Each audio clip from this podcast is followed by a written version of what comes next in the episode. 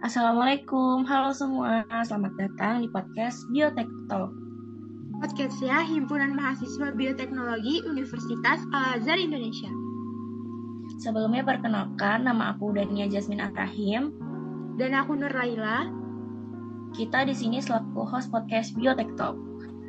Pada episode kali ini merupakan episode kedelapan Biotech Talk yang berjudul mengenal lebih dekat dengan salah satu bidang penelitian di bidang bioteknologi, yaitu biologi molekuler. Kali ini kita kedatangan narasumber dari alumni Bioteknologi U A I angkatan dua ribu enam belas nih, yaitu Bang Batista Agung Marianto S S I. Halo Bang Boti, gimana kabarnya hari Halo ini? Halo semua. Alhamdulillah baik. Gimana nih podcast kita kabarnya? Alhamdulillah juga baik Bang. Alhamdulillah nih kita dapat kabar baik. Semoga kita dan semua yang dengerin podcast ini juga diberikan kesehatan dan perlindungan dari Allah Subhanahu wa taala di masa pandemi ini. Amin, amin, amin. Amin, amin. Di podcast kali ini kita mau sharing-sharing nih Bang mengenai salah satu penelitian di bioteknologi, yaitu biologi molekuler. Oke, boleh, boleh.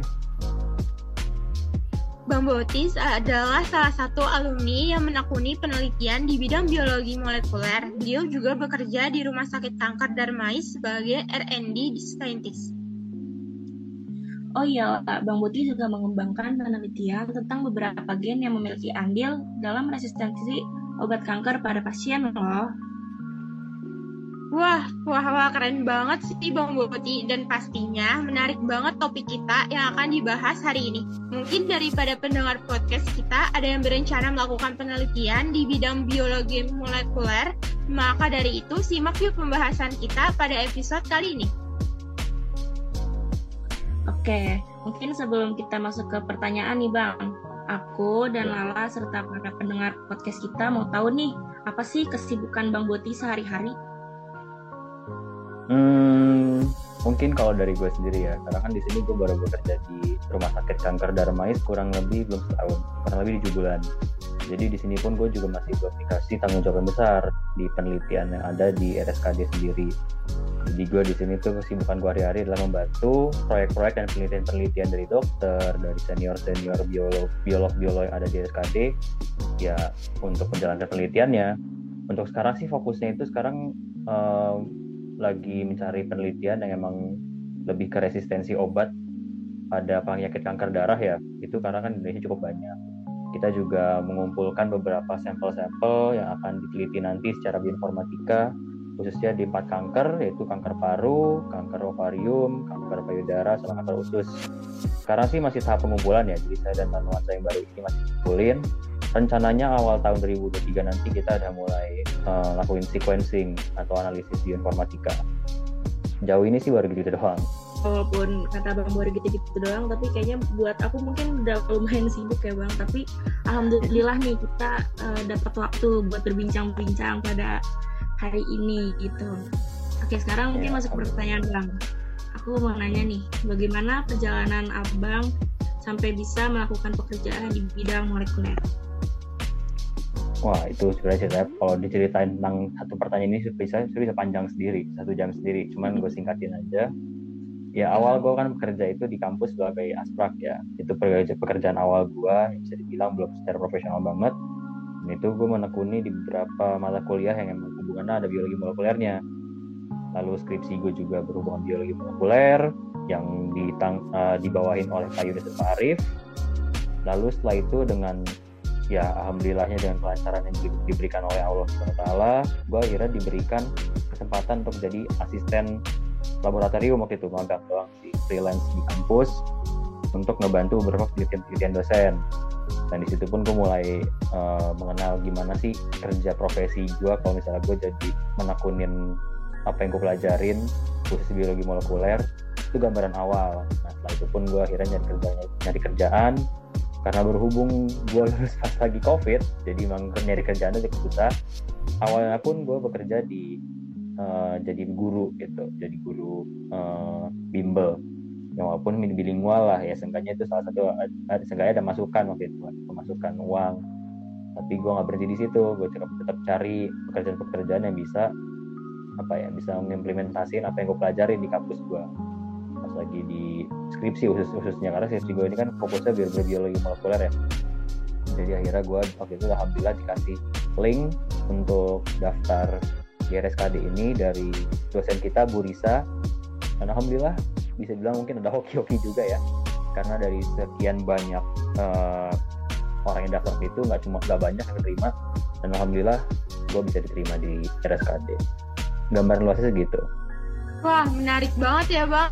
Uh, kira-kira kenapa nih Bang Boti bisa memutuskan memilih bidang molekuler sebagai objek penelitian dan digeluti sebagai pekerjaan yang sekarang? Hmm, wah itu sebenarnya gue juga sendiri juga bingung ya, karena gini, uh, mungkin kalian juga ngerasain di kampus ya, kan kita kan di bioteknologi ini kan banyak banget bidangnya, dimulai dari di molekuler, mikrobiologi, kultur jaringan, itu yang basis lab.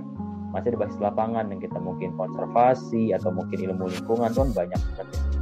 Awalnya pun tuh gue juga belum nggak mau fokus ke molekuler banget, gue mau ke kultur jaringan karena menurut gue itu menarik ya, gue mau fokus ke tumbuhan aja. Tapi setelah gue dikasih masukan oleh dosen-dosen kita dan ngelihat emang di dunia ini, khususnya untuk biolog, untuk kita-kita ini nanti kalau kerja atau sudah lanjut S dua, emang perkembangan bioteknologi itu lebih ke arah biologi molekuler, dan itu pun nggak cuma di Indonesia juga, di luar negeri, jadi suatu dunia tuh emang fokus untuk bioteknologi di sana kan. Jadi ketimbang gua uh, meniti ilmu yang mungkin cukup lama dan cukup berat dan cukup mahal, dibandingkan gua akhirnya nggak pakai-pakai banget, bukan nggak pakai banget sih, daripada gua dapat pekerjaannya mungkin nggak terlalu berkembang, ya udah deh gue sengaja uh, tekunin dan sengaja juga untuk apa ya, untuk memilih biologi molekuler karena gue rasa potensinya itu banyak banget. Untuk kalian sendiri gimana sih, apa-apa di uh, udah belajar biologi molekuler belum? Uh, kalau saya sendiri sih belum Bang, karena emang kayaknya itu mungkin di semester lima atau semester empat, saya kurang tahu, saya kan masih semester tiga ya, jadi belum belajar sih. Oh iya. Oke, akal. Nah, kalian akan kalian akan ngerasain yang namanya itu biologi molekuler. Molekuler itu emang rumit ya. Itu bisa bilang sangat rumit. Awalnya pun gue belajar dengan Kak Yunus tuh pusing, karena itu mungkin tingkat lanjut dari mata kuliah genetika yang lebih detail, lebih banyak hafalannya. Banyak orang yang nggak survive dan nggak suka gitu, karena emang itu bisa dibilang sangat amat rumit. Itu pun nanti akan dikembangin lagi di bioinformatika, di apalagi ya di kultur jaringan pun akan pakai juga. Tapi menurut gue, kalaupun kalian emang nggak minat di biologi molekuler, belajar biologi molekuler dasar aja, seenggaknya secara praktikum gitu kalian bisa gunain pipet, mikropipet, kalian bisa gunain centrifuge, P C R, itu udah nilai plus lah nanti kalau misalnya kalian kerja.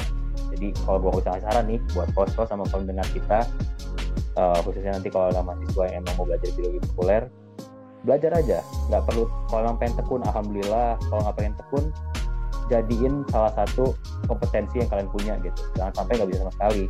Karena seenggaknya tuh kalau kalian lulus nanti di mau nyari kerja, apalagi memang mau ke daerah lab ya, itu harus bisa biologi molekuler dasar. Gitu. Oke Bang, berarti kalau kayak gitu, kalau kita mau masuk ke dunia pekerjaan molekuler gitu, berarti kita kan harus punya basic-basic ilmu gitu ya Bang, serta uh, mengetahui gitu kira-kira mata kuliah apa nih yang kira-kira ke depannya uh, berkelanjutan dengan molekuler, ya nggak sih Bang? Emang kayak gitu ya? Hmm. Ya. Terus kalau boleh tahu nih Bang, apa sih kesulitan yang pernah Abang temui gitu selama memilih pekerjaan di bidang molekuler ini?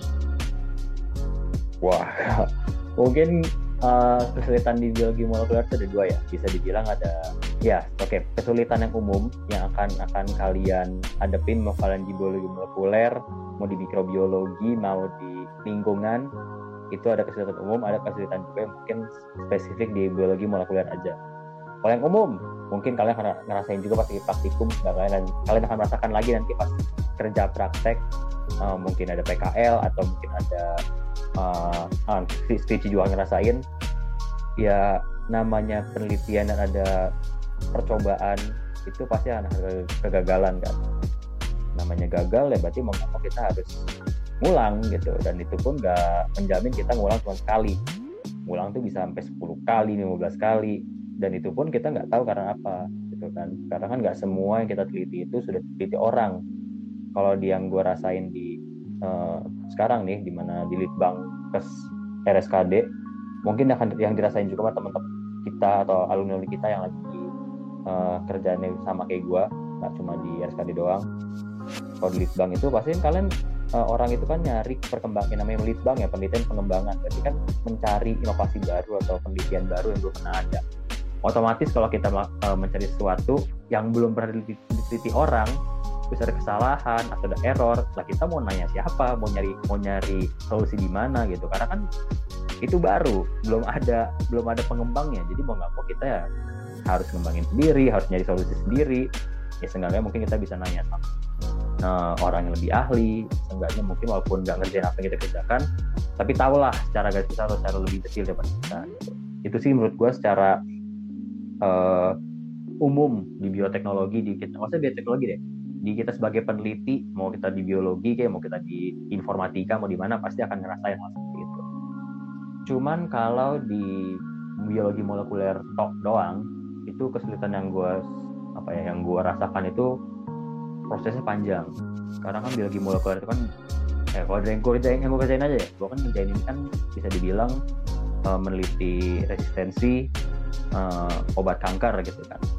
Ada orang yang punya kanker dikasih obat, obatnya berhasil, tapi nggak semua. Ada orang yang obat itu ternyata nggak, efisiensinya kurang. Kita teliti kenapa, oh ternyata ada mutasi gen, ternyata ada kelainan gen atau gimana, harus kita teliti. Kemudian kita dari awal orang itu kita ambil darahnya, kita isolasi darahnya, apa ya, isolasi D N A dari darah, terus kita P C R, terus kita sequencing, itu panjang banget. Satu pasien aja tuh bisa sampai sebulan lebih. Gitu. Sedangkan untuk penelitian itu kan nggak mungkin satu pasien doang, kita butuh paling dikit kan berapa orang, sepuluh orang gitu. Jadi memang proses penelitian di biologi molekuler itu sangat panjang dan sangat rumit gitu. Karena kan uh, banyak yang gue baru pelajarin yang di kampus gak ada, di tempat kerja pasti orang gitu ya. Di kampus cuman belajar oh P C R, oh elektroforesis, oh ini, oh itu. Tapi kan kalau tempat kerja nggak cuma gitu, kita belajar menggunakan sequencing, kita menggunakan uh, menghitung cell counter dan lain-lain, itu banyak banget. Jadi kalau menurut gue kesulitan yang sekarang gue hadapin di bidang biologi molekuler itu, itu prosesnya panjang dan sangat rumit gitu. Cuman gue yakin siapapun itu, maupun gue atau orang-orang yang berminat, ya pasti bisa gitu. Menurut gue sih itu. Oke Bang, menarik banget sih dari cerita Abang tentang biologi molekuler. Mungkin itu bisa buat kita pertimbangan ke depannya biar bisa ambil juga biologi molekuler gitu ya. Mungkin dari Abang Betul. Kira-kira bagaimana nih dan sejauh mana peran dari pekerjaan di bidang biologi molekuler di Indonesia seperti yang sedang Abang jalanin? Waduh, ini pertanyaannya ngundang orang sombong ya. Jadi ya gimana ya? Oke, okay, gue mungkin nggak akan uh, ketimbang daripada gue membesarkan uh, tempat kerja gue dan apa yang gue kerjakan, gue bawa secara umum aja deh. Jadi kan uh, di bidang molekuler ini kan nggak cuma di R S K D dan nggak cuma di molekuler, pokoknya penelitian yang dijalani oleh uh, karena gue di bawah Kemenkes, oke, okay, yang dibawahi oleh Indonesia deh. Nggak cuma di Kementerian Kesehatan, nggak cuma di Kementerian Pertanian, kita fokus di bidang molekulernya. Jadi bidang molekuler itu kan sekarang memang fokusnya ke arah genetika kan. Mau kalau misalnya kesehatan, berarti kita akan meneliti gen-gen yang mungkin ada hubungan dengan kesehatan, dengan penyakit. Itu pun misalnya di pertanian pun juga kita meneliti gen-gen yang uh, berpengaruhi dengan resistensi dalam apa terhadap cekaman atau mungkin uh, menghasilkan hasil panen yang banyak gitu kan. Jadi menurut gua tuh molekuler, biologi molekuler itu sangat banget luas, sangat luas banget. Karena nggak cuma kalian bisa fokus ke satu uh, bidang doang, kayak gue nih bisa ke kesehatan, kesehatan muda lagi, kesehatan manusia, ada kesehatan hewan, ada kesehatan apa, macam-macam kan. Itu pun dari yang gue sekarang rasakan dan gue lihat gitu, itu banyak uh, apa ya, permasalahan-permasalahan ilmiah yang sebenarnya itu belum ada jawaban, yang belum ada solusinya gitu. Sedangkan biolog kita tuh di Indonesia tuh nggak banyak. Jadi menurut gue tuh potensi kita sebagai biolog di Indonesia itu sangat amat luas gitu. selama kitanya tuh mau belajar, kitanya mau niat, dan kitanya tuh mau apa ya, kitanya uh, dedikasiin diri kita untuk menemukan mas, uh, solusi di permasalahan-permasalahan yang ada di Indonesia gitu.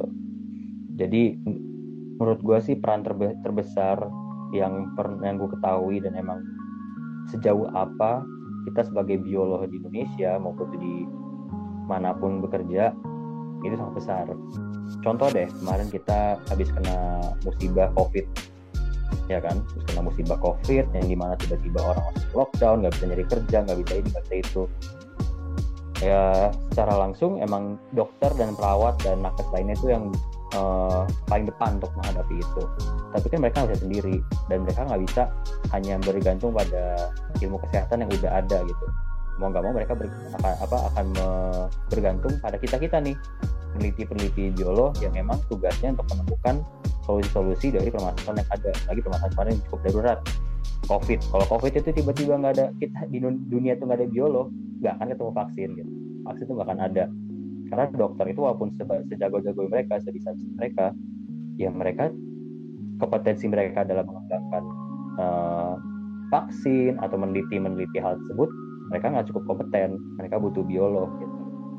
Jadi menurut gue perannya sangat tinggi, apalagi nanti kalian-kalian nanti uh, mau emang mau fokus ke biologi molekuler, kita nggak tahu nih di masa depan akan ada permasalahan apa, tiba-tiba ada uh, masalah misalnya pandemi, tapi pandeminya pada uh, pangan misalnya, tanaman-tanaman pangan pada uh, pada nggak bisa panen, ada kerusakan pangan, ada hama ini, hama itu, kan berarti kita nggak bisa diem aja. Kita sebagai biolog yang ada di bidang biologi molekuler harus kembangin dan harus cari solusi supaya masalah itu bisa diatasin gitu.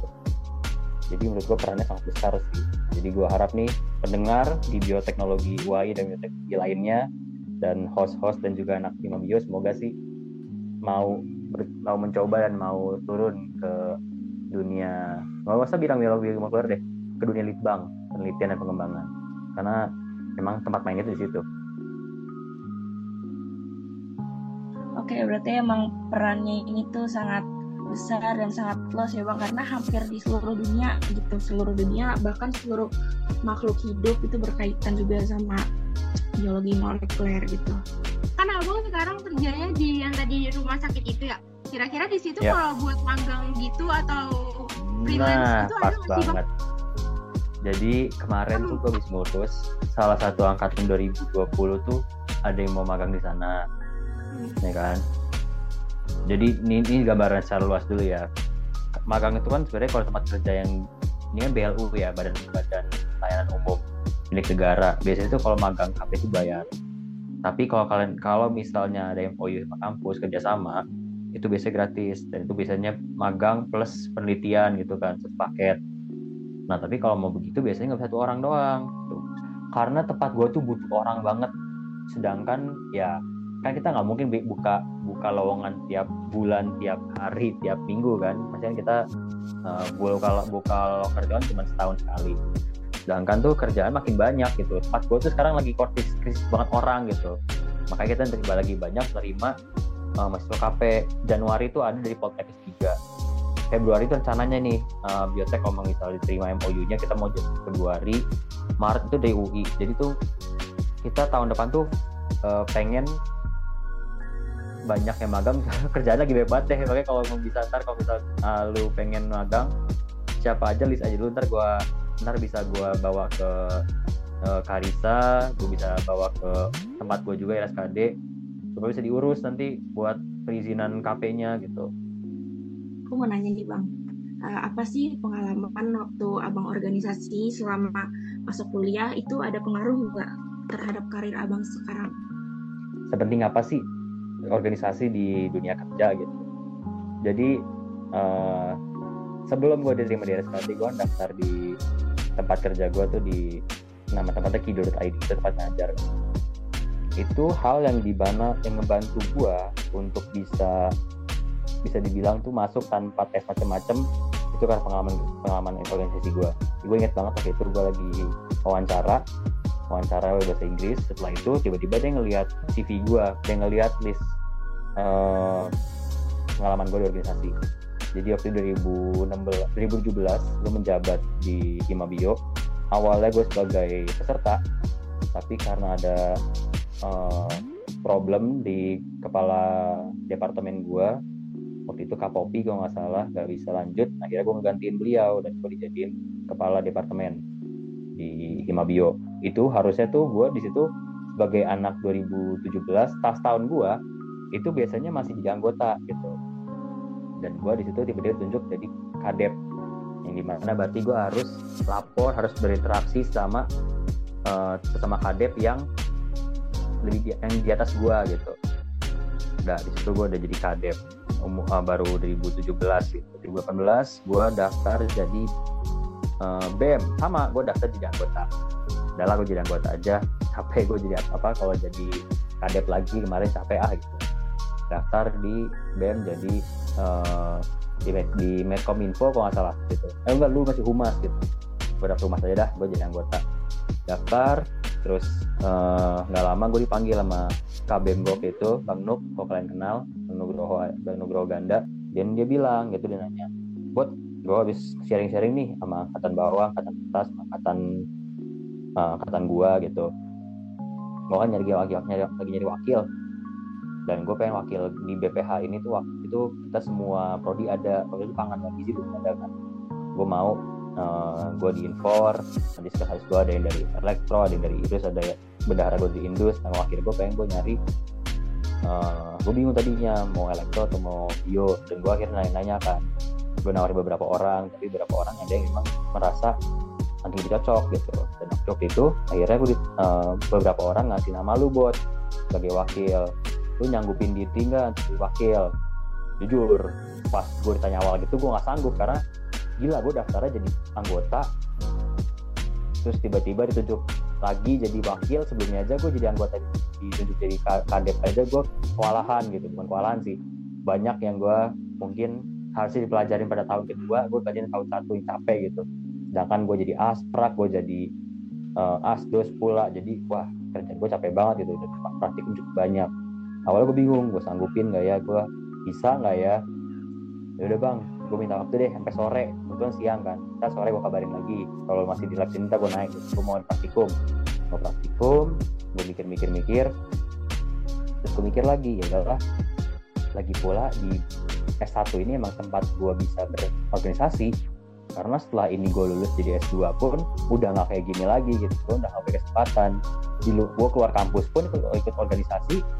Jadi ya organisasi ini udah bukan ormawa lagi, ormas berarti akan berbeda lagi. Jadi gue mikir ya ini kesempatan gue ya sekarang aja, ya udahlah, bukan mau nggak mau sih. Akhirnya gue merasa daripada gue buang kesempatan yang udah dikasih sama Allah, jadi deh gue ambil gitu. Bang, gue sanggup, insya Allah gue bisa gitu. Dan akhirnya di situ gue jadi uh, diangkat jadi wakabem, wakil ketua B E M. Setelah itu gue udah uh, tahun selanjutnya gue nggak lanjut, karena gue tahun jadi D P M kan gue gak mau, karena gue fokus skripsi waktu itu. Dan akhirnya gue ketemu dikasih jalan, gue akhirnya menjabat, walaupun ini sebenarnya gak ada hubungan sama kampus, tapi gue akhirnya menjabat lagi di uh, keluarga alumni S M A gue. Jadi gue merasa udah kampus gue udah kelar, gue udah mengabdi, sekarang mungkin gue mengajukan lagi ambil, ambil pengalaman lagi di luar gitu. Yaudah gue ambil apa, ngambil kesempatan lain dan jadi salah satu anggota. Gue jadi sekretaris, gue sekretaris kedua, sekretaris dua di keluarga besar alumni S M A gue. Nah jadi bisa dibilang dari tahun gue dua ribu tujuh belas sampai dua ribu dua puluh satu itu gue nggak putus uh, di organisasi. Pas makanya balik lagi ke acara ceritain tadi lagi, pas H R D ini ngelihat uh, list organisasi gue, dia bingung, lu udah lulus, I P K lu segini ya, alhamdulillah sudah nggak gede-gede, cuma I P K lu segini, tapi lo organisasi nggak putus dari dua ribu tujuh belas. Ya gue bilang jujur aja, enggak, saya emang orangnya seneng aja organisasi gitu, makanya saya lanjut terus gitu. Dan akhirnya menurut dia tuh, oh berarti ini orang tuh udah punya pengalaman, walaupun pengalaman kerja gue belum banyak gitu, tapi sebenarnya gue punya pengalaman uh, kerja sama sama orang, yang dimana gue berarti bekerja untuk, kan namanya organisasi kan berarti kita punya tujuan, kita bareng-bareng. Arti organisasi itu berarti kan kita pasti bukan orang yang bekerja untuk memenuhi suatu tujuan. Jadi orang-orang kan uh, pas H R D tahu gue punya pengalaman organisasi di selama empat tahun, Jadi dia anggap, oh berarti orang udah cukup punya pengalaman, dan kalaupun nanti bekerja di sini, gue rasa nggak akan kagok gitu. Dan akhirnya bener gue diterima. Harusnya tuh gue masih tes lagi, uh, tes psikotes atau apa gitu, gue lupa. Cuman karena udah ngelihat, udah ke-convince sama pengalaman gue, alhamdulillah, akhirnya gue nggak tes, gue langsung diterima. Dan nggak beda jauh juga pas di R S K D, gue dikasih tahu uh, pas lagi uh, wawancara user, sempat dipuji juga, bilang oh, pengalaman organisasi banyak banget, nggak capek. Enggak kak, alhamdulillah gitu. Enggak mas, enggak pak, karena memang orangnya demen organisasi gitu. Berarti udah uh, berapa tahun gitu, berapa tahun, terus uh, udah kerja berapa tahun, sedangkan gue pengalaman organisasi empat, kerja cuma setahun doang. Menurut gue, ah berarti gue kayak gak lolos deh, kayak gue gak akan mungkin bisa kerja di sini, karena menurut gue orang-orang pasti nyari pengalaman kerja dibandingkan pengalaman organisasi gitu. Dan akhirnya gue keterima. Pas gue keterima, gue masuk ke kantor, berapa bulan kemudian ya gue cerita-cerita doang. Orang user ini kan berarti senior gue pas kan gue kerja ya, gue tanya mereka, lu kenapa sih mau nerima gue? Gue kan maksudnya ya pengalaman kerja gue gak banyak, dibandingkan orang-orang di luar sana mungkin ya pengalaman kerja di uh, lab covid, yang gue gak pernah di lab covid gitu kan. Itu gue bingung kenapa yang mereka nggak diterima, gue nggak diterima, eh gue diterima, sedangkan gue pengalaman kerja aja cuma ngajar, bukan kerja di lab. Di lab pun gue jadi asdos doang, bukan jadi peneliti. Udah ceritain lah ya, lu maupun pengalaman kerja lu nggak banyak, tapi lu pengalaman bekerja sama orang nggak banyak, apa nggak dikit gitu. Organisasi lu banyak, lu kerja juga kerja sebagai pengajar, ya gimana berarti lu nggak cuma interaksi sama satu orang doang, murid-murid lu banyak. Terus jadi asdos, berarti asdos kan betul ngurus-ngurus apa ngurus mahasiswa juga, ngurus prodi juga gitu kan. Jadi alhamdulillah uh, untuk pengalaman organisasi itu nilai plus banget buat kita. Jadi ya mungkin gak cuma gue doang, gue yakin banyak alumni di luar sana yang di Biotech maupun di F S T itu pasti sangat terbantu dengan pengalaman organisasi mereka gitu kan. Ya kayak contohnya deh yang gue lihat sekarang nih angkatan gue, uh, Bang Raffi, Raffi Aldi kalau kalian kenal, itu sekarang pekerjaannya sangat bagus, yang bisa dibilang tuh di perusahaan internasional. Karena kenapa? Selain emang dia orangnya supel, orangnya emang jag, apa namanya pinter, dia pengalaman organisasi banyak banget, dan pengalaman kepanitiaannya juga banyak banget. Jadi orang yang sangat amat uh, ahli dalam berorganisasi. Ya contoh kedua tadi kayak Bang Nugroho Ganda, K B M waktu itu. Ya, sekarang pekerjaannya cukup tinggi, dan itu pun kebantu oleh apa? Karena pengalaman di organisasi gitu. Jadi kalau gue list semua alumni-alumni di Biotech, di F S T yang emang punya pengalaman punya pengalaman organisasi organisasi yang banyak, gue yakin pasti pekerjaannya sekarang juga lumayan bagus juga gitu. Cuman ya mungkin kalian pernah dengar pernah dengar omongan ini di historis atau di mana gitu, organisasi sama akademi itu kayak kayak nasi sama lauk. Lauk itu organisasi, nasi itu akademis akademik akademik ya. Kalian bisa makan nasi doang tapi nggak enak, nggak ada rasanya gitu. Nah, apa namanya uh, ya hambar bisa dibilang tuh kalau punya kalian akademik doang tapi organisasi nggak ada. Kalian bisa makan lauk doang nggak pakai nasi, cuma nggak kenyang. Jadi kalau kalian bener-bener cuma fokus organisasi doang ya pasti nggak akan nggak akan kenyang gitu. Jadi harus dua-duanya ada, secara akademik kalian harus bagus dan secara organisasi, organisasi kan bagus juga. Jadi akhirnya balance gitu. Jadi emang peran organisasi itu sangat penting juga, tapi jangan juga sampai kalian lupa sama ya akademik kalian juga gitu. Karena kan gimana pun juga kalian butuh ijazah dan I P K untuk daftar di kerja dimanapun gitu kan. Jadi kalian udah punya itu plus kalian punya organisasi, gue yakin uh, nyari kerja tuh nggak sesusah yang orang-orang di luar sana lah cerita gitu.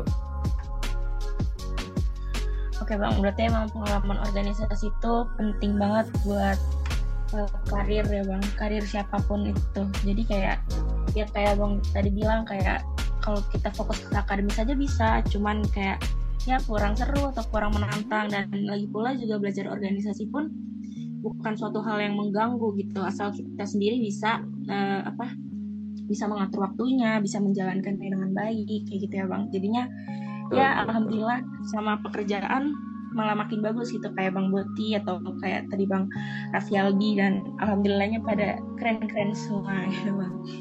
Alhamdulillah. Alhamdulillah. Ya Bang, nggak kerasa nih Bang, kita kayaknya ngobrolnya udah main lama nih ya Bang. Mm-hmm. Saya juga gitu pengalaman-pengalaman ya? Pengalaman gitu. Iya ternyata lumayan ya. Oke, mungkin ya nggak apa-apa lah. Mungkin uh, ini Bang, sebagai penutup podcast kali ini, boleh kali Bang kasih pesan dan tips gitu buat teman-teman pendengar podcast kita yang mungkin berminat ambil penelitian di bidang biologi molekuler. Boleh, jadi mungkin gue ngasih, kalau boleh gue melewatin permintaan sedikit, gue akan ngasih tips nggak cuma untuk orang yang pengen ke bidang biologi molekuler doang. Ini tips mungkin untuk semua anak biotek yang sedang aktif dan sedang meniti ilmu nih di Biotek U A I. Kemanapun kalian akan fokus, mau kalian ke biologi molekuler, mau ke mikrobiologi, mau ke konservasi, serah, itu pilihan kalian. Tapi tolong fokus. Dan kalian coba uh, kemampuan kalian secara praktek, secara hands-on, itu harus ada. Jangan cuma ngandelin kalian bisa belajar di kelas, cuma bisa secara teori doang, tapi pas secara praktek, kalian nggak tahu apa-apa. Percuma, gitu. Karena kan kalau kalian kerja nanti, kalian kerja bukan kalian ditanya sama bos, dua tambah dua berapa? Uh, luas dari segitiga sama kaki berapa? Kan enggak. Kalian akan disuruh sama bos tuh secara hands-on pekerjaan kalian, kalian disuruh untuk P C R, kalian disuruh misalnya untuk uh, pengamatan, kalian disuruh ngamatin burung elang di Pangandaran, atau kalian suruh misalnya kalau pertanian kalian suruh ngembangin bibit apa, itu kan hands on semua. Jadi uh, pesan gue untuk semua yang nggak cuma ke biologi molekuler, tapi biologi molekuler juga sih sebenarnya paling paling utama, jangan remehkan praktikum, jangan remehkan uh, kemampuan hands on dalam bi- biologi ya, khususnya di biotechnologi. Karena semua apa yang kalian pelajari yang akan kepake nanti bukan hanya bukan teorinya. Teori sih kan kalian pakai gitu untuk ya dasar apa yang kalian lakukan, teman kan semua kembali ke apaan apakah yang kalian kerjakan di kerjaan kalian nanti. Gitu. Jadi semoga podcast hari ini yang gue berikan secara singkat ini, secara singkat dan cepat ini uh, bermanfaat. Semoga juga bisa menginfa uh, apa namanya? menginspirasi orang-orang, karena kan gue juga, gue sebagai alumni pun punya inspirasi-inspirasi dari alumni-alumni gue gitu. Jadi semoga bisa memenuhi inspirasi kalian-kalian nih pendengar, dan ya buat host juga sukses terus, semoga bisa lancar semuanya di kampus. Oke, alhamdulillah, makasih banyak ya Bang atas pesan-pesannya dan tips buat teman-teman semua gitu. Semoga semuanya yang mendengarkan podcast pada kali ini dapat emosi, dapat termotivasi dan bisa mengikuti jejaknya Bang Butis untuk melakukan penelitian di bidang biologi molekuler atau di bidang manapun itu. Amin. Terima kasih juga buat kalian semua yang udah dengerin podcast ini sampai akhir. Sampai ketemu di episode selanjutnya ya. Bye-bye. Bye-bye. Bye-bye. Sampai ketemu lagi.